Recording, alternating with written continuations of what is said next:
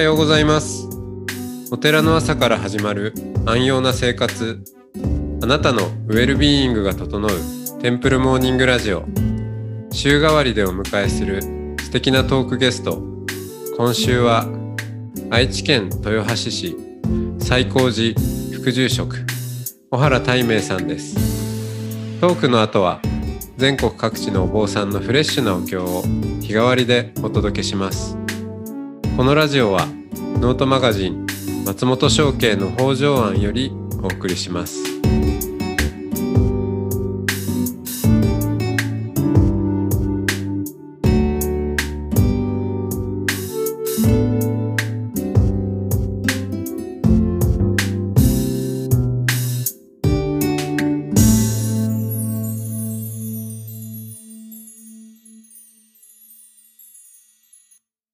おはようございますおはようございます。今日も小原大明さんとおしゃべりをしていきます。えー、大明さんとおしゃべりをするテーマは尽きないんですけど、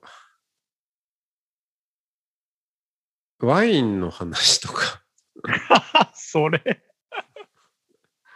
ワインは割となんか、まあ前会った時はね、ね、すごい好きでしたね。ね、うんあ過去形になったんですか？そうですよ。であ、そうですよって、うん、そうですよっていうか、あ、あの、いただけるものは何でもいただいてるんですけど、基本、うんあの、アルコールに限らず、うん。うん。ジュースでも、コーヒーでも。まあ、うんうん。ともあれ、ワインはそうですよね。多分、翔慶さんと出会った頃とか、すごい好きでしたね。うん。まあ僕も結構好きですけどね、ワインも。まあ、塾あれ、そうなの？あワイン好きですよ。あ、そうですいや、そんな詳しくないけど、ああ。うん。まあ、お美味しいなって思うし。でも絶賛飲んでなかった時期だもんね、多分。ああ、そうそうね。の？確かに、時期的には。まあ、今、今は飲みますよ。うんうんうんうん。あと、そう、塾で結構全国を回ったんで、まあ、うんそその日本だと、日本酒もね、あの、いろんな銘柄があって、えやっぱその土地を感じられる、いや、いや、うちのね、この町に来たからにはこれを飲んでくださいよって、うとかまあいいじゃないですか。うんうん。そういうのは好きで、まあ、塾もね、こう、ブルゴーニュとかで開ければ、いや、せっかくうちに来たんだからこれと。そういうのもあったらいいなと思います。あ、でも、あれ、ね。一回甲府クラスやった時は結構、あの、ああ、甲府のワインっていう。ないですか。あ、そうそう。そうあの。曹洞宗の知ってます？あの、若月さんっていう、うんあのね、えっ、と、市役もともと役所で勤めてた、まあでも今は辞めて、もう完全に住職やってますけど、うんえー若月和道さんっていう、あの、お尚さんがいて、うんその人は、あのー自分のお寺の、お寺の持ってんのかな？まあとにかく、なんかお寺でワインを作ってて、へえ、和道絞りとかっつって。すごい。あの、で、一升瓶。一升瓶ワインが結構名物なんで、うん、あ、多いですよね、あっちの方ね。そうそうそうう。それで、なんか、送ってくれたりとかして。うんん。すごいな、それ。そうですね。めちゃくちゃ興味ありますね。ね、最近日本国内でもワインもね、多いですよね、うん作ってるとこ、増えてますし、やっぱ気候変動の影響もあっていろいろうん状況が変わってますけど、まあそういう意味では、なんか、まあワインもあるんだけど、大明さんは結構、その、まあ外にも目が向いているっていうか、結うんなんかこう世界の動きとか、うんああ外国の文化とか、まあ好奇心旺盛な感じがしてや、ましたけど。どうかな。いや、でも、あれですよね。なんか、あのね、うん。ちょっと全然また話飛んじゃうんですけど、うん。翔慶さん、独学大全ってあ本知ってます？はい。独学。独学、うん。うん、大全知らない、知らない。なんかね、ダイヤモンド社かだったかな、どこか出てる、読書猿っていう方が、うん。あの、書かれている本なんですけども、その名の通り、その、独学、どうやったら独学できるか、何かを学びたいと思ったら、どういうふうにやったら、あるいはそのどういう書物をどういうふうなあのキーワードで検索してどういうふうにやったらいいのかみたいなの、本当にかなり分厚いですよ。6センチぐらいのめちゃくちゃうん厚い本があ大りまして、全っていうぐらいだから。そうそうそうそうそうそそうか、でも独学で言ったら、僕はなかなか独学系ですよ。う。あ、本当に？うん。その本ちょっとおおすすめですよ。あ本当ですか？うん。僕すごいもうなんか愛愛読してて、もうその愛読してる時点で、こいつ独学してねえなってバレちゃうんですけど。いやいや、でも、その本本をね、うん自分にとって今必要な本を選ぶとかっていうのも、やっぱ独学にとって大事な、うんあスキルそうそうあ、だと思うし。なんかそういうの書いてあったんですよ。うん。うんでね、その人が、あのあ、その人の本がお面白いなと思ったのは、うん。その最初からそういう、なんていうのかな、何々の勉強するにはこうすべきみたいなのから始まってないんですね。うん。で、最初何から始まるかっていうと、あなたはななんでそのそれがそれを学びたいのかと。それを、記憶を掘り起こせと。うん。そういう話から 始まるんですよね。あ、じゃあテクニック以前の問題ですね。そうそうそうそうそう。うん。テクニックはもちろん後からうん。もう、あの、本当に緻密に書いてくださってるんですけど、その前に、なんでかみたいな。うん。で、それ面白そうだから僕も書い、自分でまあ恥ずかしながら、まあ人に見せるわけじゃないしと思って書いたんですけど、僕、う英語、うん。あとその今その世界の話になったけど、ポルトガル語うん。とか、いいずれちょっとね、あの、勉強したいなと思っているんです、実は。うん。うん。うでん。で、それが、その、なんでかなっていうのをその掘り起こすわけですよね。その独学大全を見ながら。なんか、特に、うん。ポルトガル語は気になりますね。まあ、英語はいいとしても。うん。そう、あ、じゃあポルトガル語行きましょうね。ポルトガル語は、あのね、僕が小学5年生か6年生の時だったと思うんですけど、えっ、と、後から知るんですけど、その、1992年ぐらいに、なんかこう、外国人のその労働者の法律が変わって、うん。日本の。うん。で、えーっと、海外から労働者の方がこう増える、増えた、増えたのかな？うん。っていう時期があるんですね。ああ、豊橋って結構いますもんね。そう。実はね、ブラジル系の方が全国で、僕ちょっと詳しく知らないけど、3番目とか4番目とか、うん。で、最盛期にはね、1万何千人、2万人近く、相当ですよね。うん。で、今でも確か最新の、あれだった8700人だったかな。ちょっとうろ覚えなんですけど、うん。じそれでゃあ、も全然クラスに一人はいるくらいなうん感じ。うんうん。で、うん実はその時までまあ当たり前ですけど、外国人ってほとんど接したことがなかった田舎町に、うん。その92年の時に、最初に、その、だから全、全校、その小学校の中で、一人だけ入ってきたんですね、男の子が。うん。ブラジルから来た子が。で、その当時の担任の先生の、まあ、指示で、あの、お前がそのそブラジルから来た子の、なんていうか、おお世話をしなさいみたいな。日本語も通じないからね。なんかそういうことを仰せ使ったんですね。うん。で、今でもね、すごくはっきり覚えてるんですけど、その子転校してきて初日に、すごいもう背も高いんですよ。やっぱりあの食べてるものも違うんでしょうけど、全然身長も違うし、がたいも違うんだけど、うん。あの当然、ブラジルから来たから、まあ、ババカの一つ覚えみたいにサッカーが好きだろうと思って、そはあの部活動、うん。小学校のサッカー部を、あの、仲のいい友達と3、4人で、その子の、ブラジルの子と一緒にね、見て、あの、見よう見ようって言ったんです。うん、で、当然日本語ですよ。で、うん。あのー参加しなくてもいいから見るだけだからって、こう、ジェスチャーでなんていうか、こう、双眼鏡みたいな手でジェスチャーをつけて、見る見るっていうことを必死で言うんですよ。だけど、うん見るっていう、たったその、あのー、二音節の言葉が全く当然通じないわけですよね。そのブラジルの子には。で、英語で言ったとしても、英語も通じないから当たり前だけど。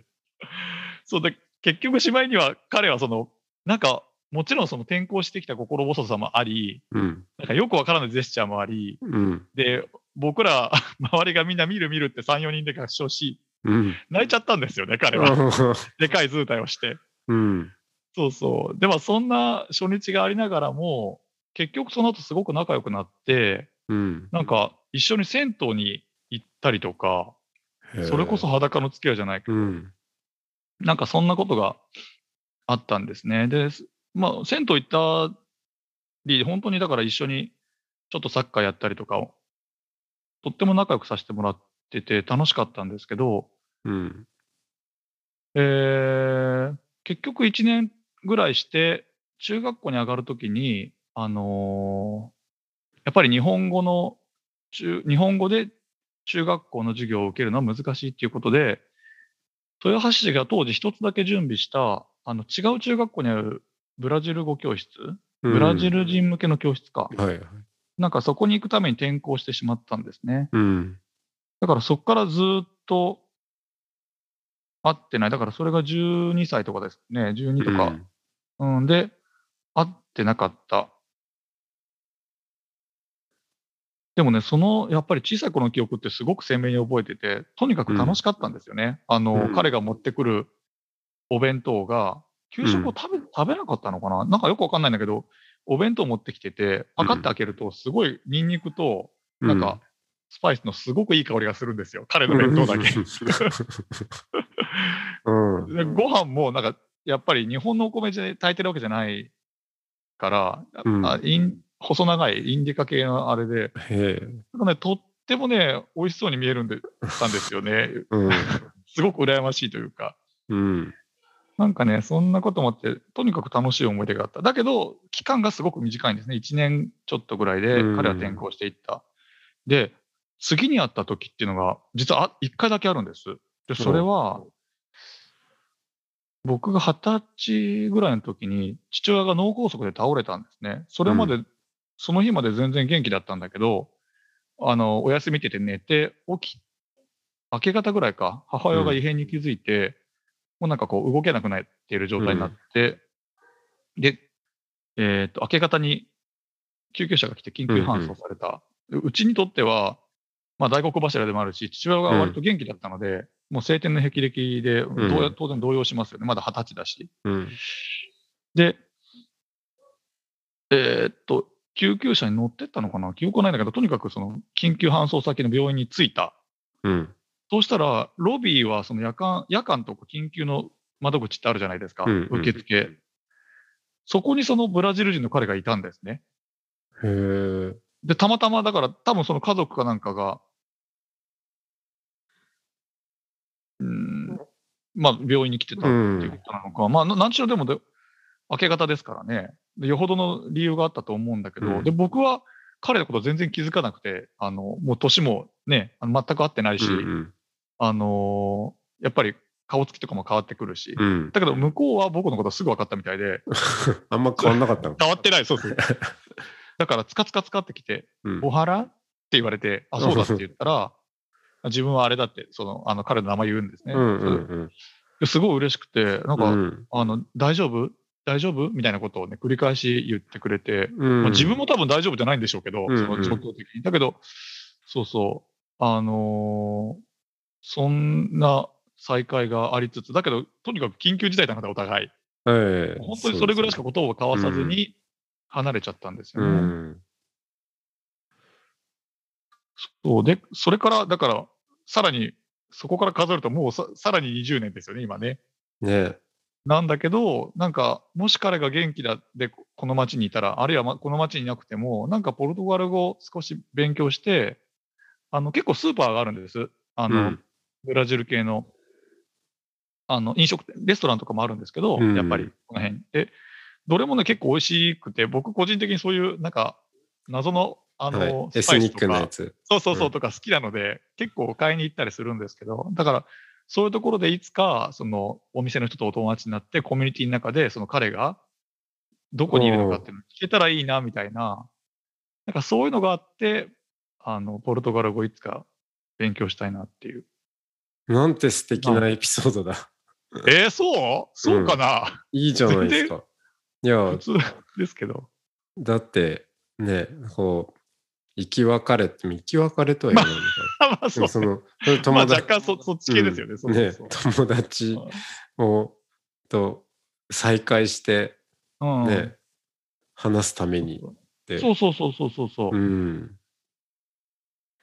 で二十歳の時に本当に片言だったので、大丈夫？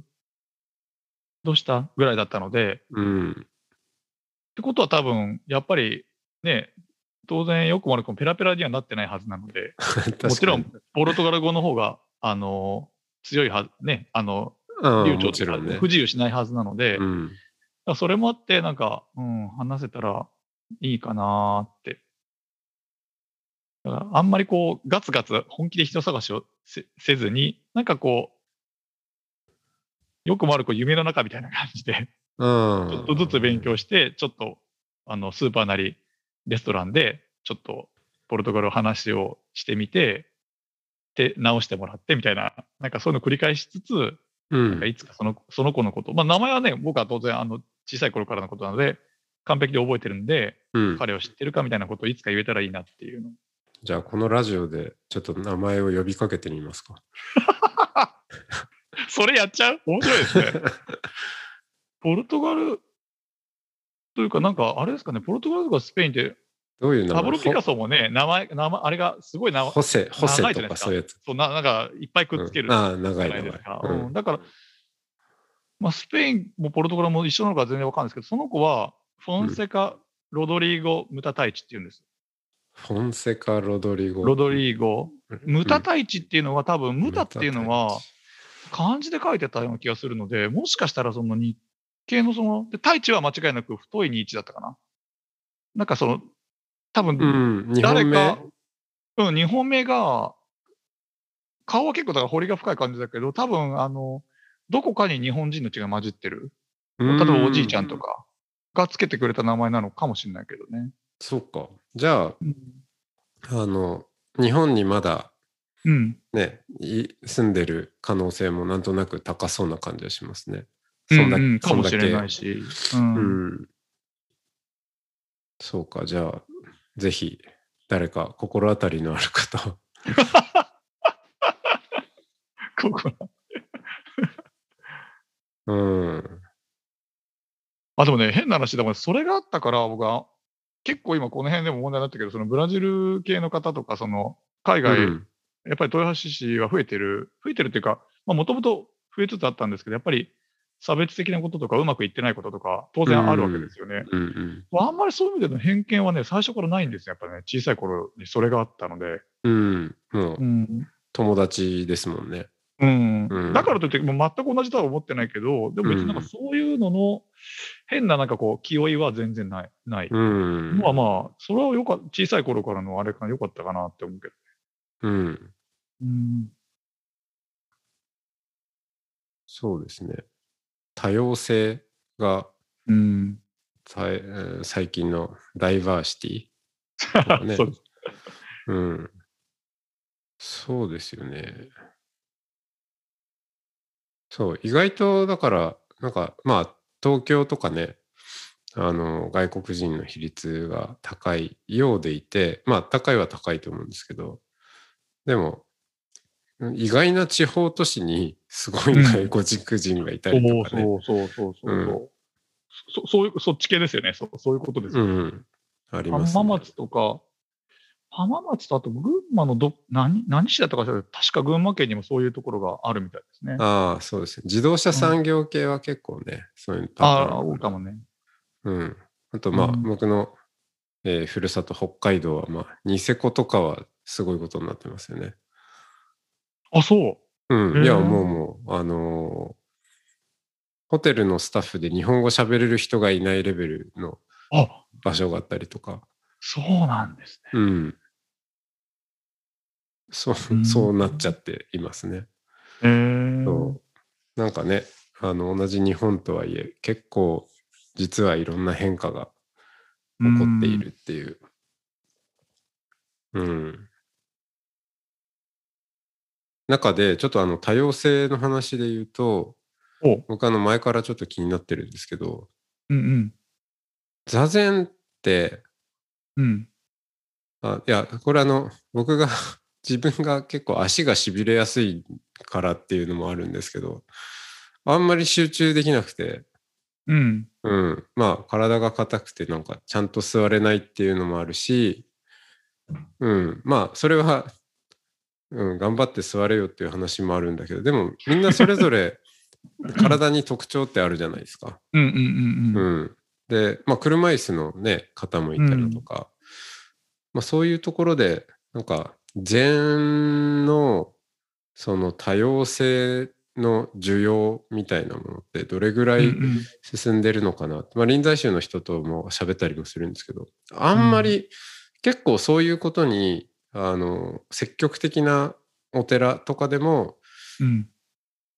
うん、例えば車椅子座禅とかううん。ん、まあそもそも別に座んなくてもいいよっていう座禅とかね、うん うんうん。うん、座れないっていう あの人もいると思うんで、うんうん、なんかその辺って座禅って何をやったら座禅になるのかっていうのをちょっと聞いてみたい。いいですね、それ。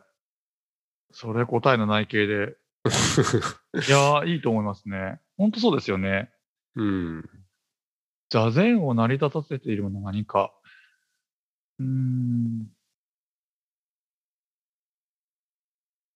なんだろうあのね、臨済のうん、そのお寺に行ってるって言ったじゃないですか。はいはい。でね、あのね、手の組み方とかうん、逆なんですよね、曹洞宗と。ああですよね。逆っていうのはつまりその、うん、うんと、えっと、けえっと、北海上院っていう、まあ、手のその組み方があるんですけど、それが、えーっと、曹洞宗の場合だと右手が下側に来るうん、んですけど、右手を下にして、左手を上に重ねるんですけど、指の部分をね。だけど、うん臨済は逆なんですよね。うん、ですね。とか、うんか壁を向くと向かないのでも逆ですあ、そうそうう。そうそうそうそう。とか、あと臨済は結手っていうらしいんですけど、結ぶ手って書いて、うん、あの全然違う組み方、親指を、左手の親指を右手の親指でこうギュッてこう握りしめて、拳みたいなのを作るとか、うーん。なんか白隠禅寺系だとなんかあるって聞いたんですけど、まあ、ごめんなさい、ちょっとほ他の、あの、諸大徳の方に教えてもらいたいんですけども、ともあれ、多分あんまり本当は、この格好をしてれば座禅だみたいなのってなないんだろうなっていうのはまずうん。思うんですよね。じゃあ次のステージに行って、じゃあ心の持ちようかとか何なのかっていう話になると、うーん、まあ基本はでも、なんだろああ、でも座禅に対するスタンスも違うんですね。そうですよね宗の人ってみんなけ士官多座って、もうなんか、金貨玉上っていうかもうなんか、みんな言うじゃないですか。うん。はいはいみたいな。そうですね。まあ、藤田一一生さんとかは、だいぶ、う。うんん、し喋りながら指導してくれるけど。だからなんか、あれをちゃんと飲み込むところまでやっぱいけてない、自分がね。うん。その、だから多分、うーん、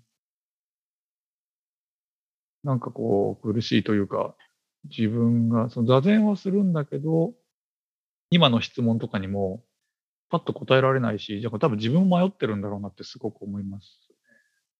うん。ただ、うんだろうな。まあ、これちょっと誤解のないように言っておきますけど、自分家でやるのは全部座禅じゃないっていう意味じゃなくて、うんうん。なんかやっぱり個人的にはその、いわゆる座禅堂とか座禅ををしているっていう空間に行った方がうん。座禅だなっていう気はするんですよね。これちょっとね、もう少し丁寧に言わないとちょっと誤解を招くのであれなんですけど、うん。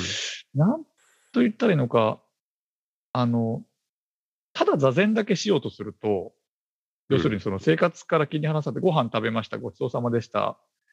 じゃあ自分の部屋のマットを敷いて、座禅だけしますみたいなのだと、うん。なんとなくね、うまくいかないああ。出していて、で、そのうまくいかなさっていうのは多分、その、いわゆるその儀礼とか、そのその他のもの、例えばうん座禅堂で言ったら、座禅堂はご飯食べたりとか寝たりとかしてますよね。うん。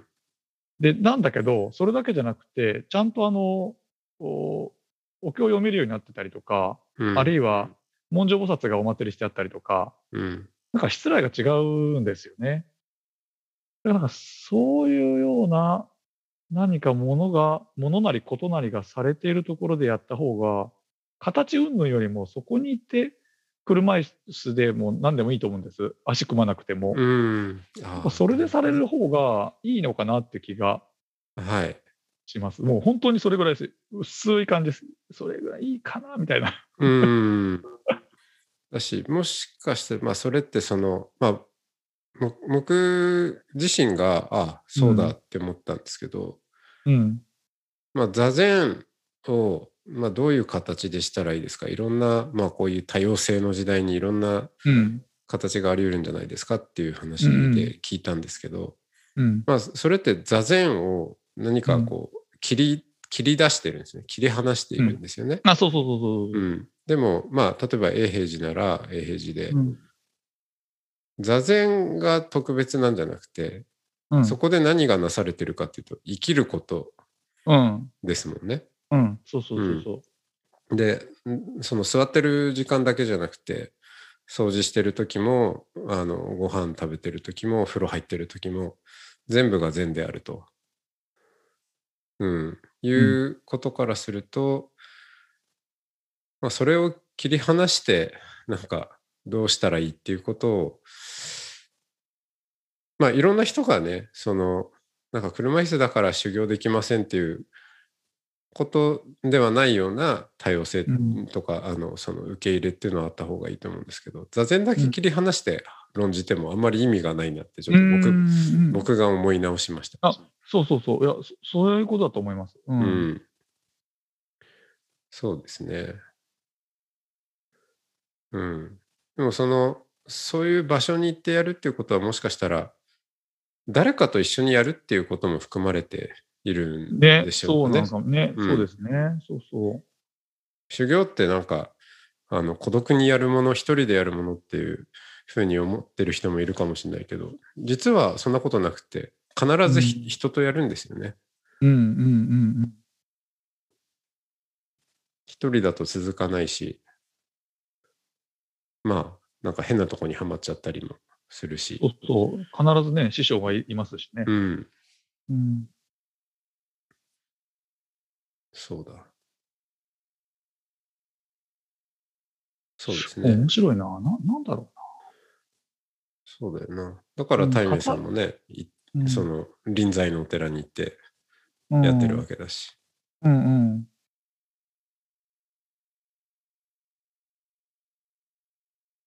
まあ、究極的にはでも、うん。何でもいいってことなんだろうと。でも、それを言っちゃおしまいようになっちゃうので、うん。あれですけど、そう。うん。やっぱり、あれですよね、その質問ご質問いただいた方は仮にですよ、うん。その自分はまあ、正座ができません、あ、正座って足組むことができません、どうしたらいいですかって、やっぱりそこを丹念に拾ってあげないといけないかもしれないですね。座禅に対する思いとか、例えば、すごくやりたいんだけど、そうですね。うん。やそうですね。そうね。うん。あんまり、これをやればもうなんか、万事 OK みたいな、そういうことではやっぱりないですもんね。ではないですね。うんそこ、そこから対話が始まるんですね。きうん。うん。そう思いました。そうね。はい。あ、時間がこんな感じで。はい。はい。ありがとうございました。ありがとうございました。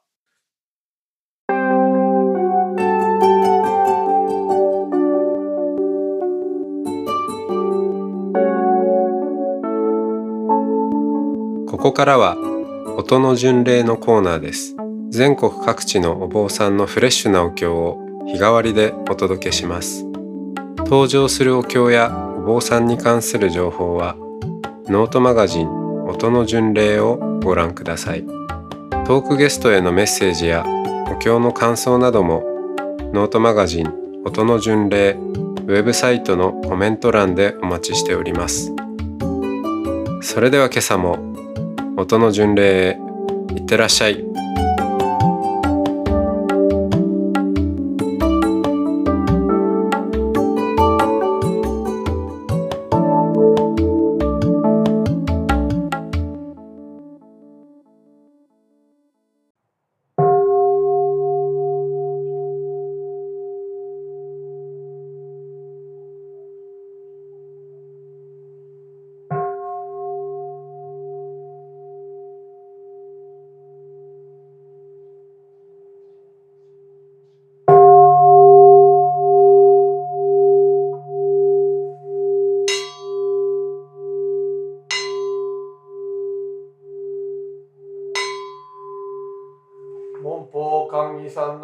内四つ一言即位供養一切三者仏上下教上十一切三宝来頭道場知見昇蘭五法味能樹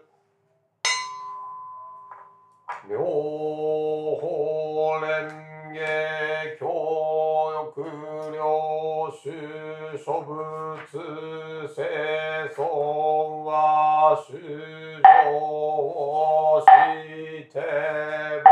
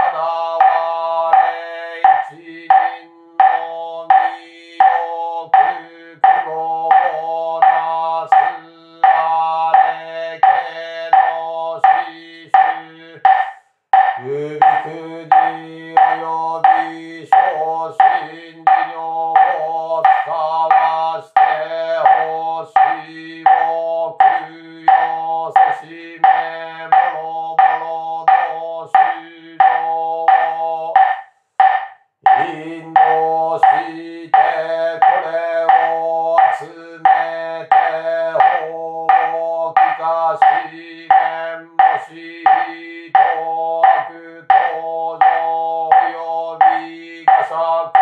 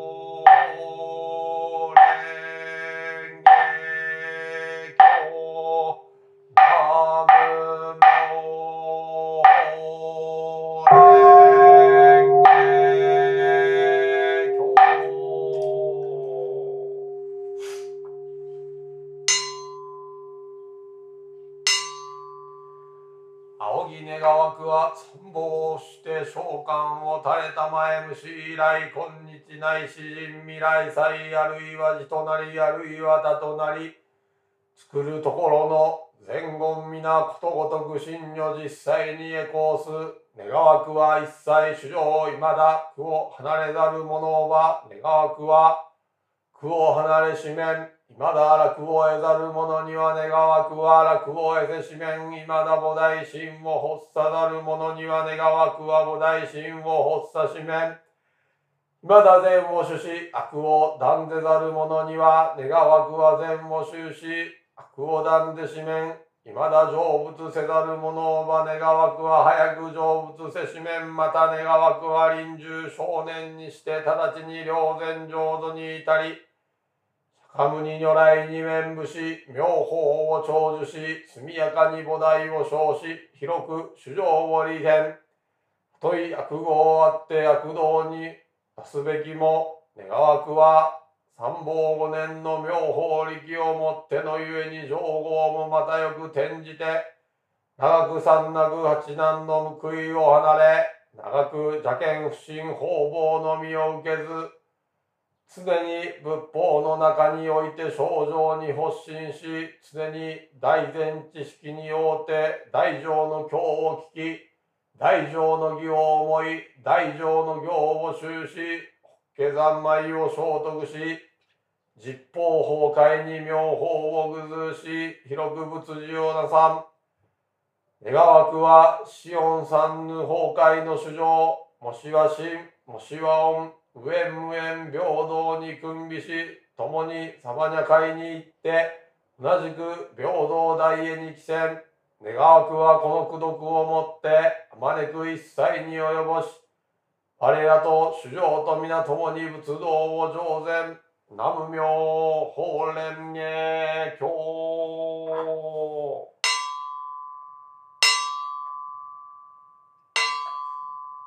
主上無変誓願道煩悩無臭誓願断訪問無人誓願地仏道無常誓願上南無妙法蓮華経南無妙法蓮華経南無妙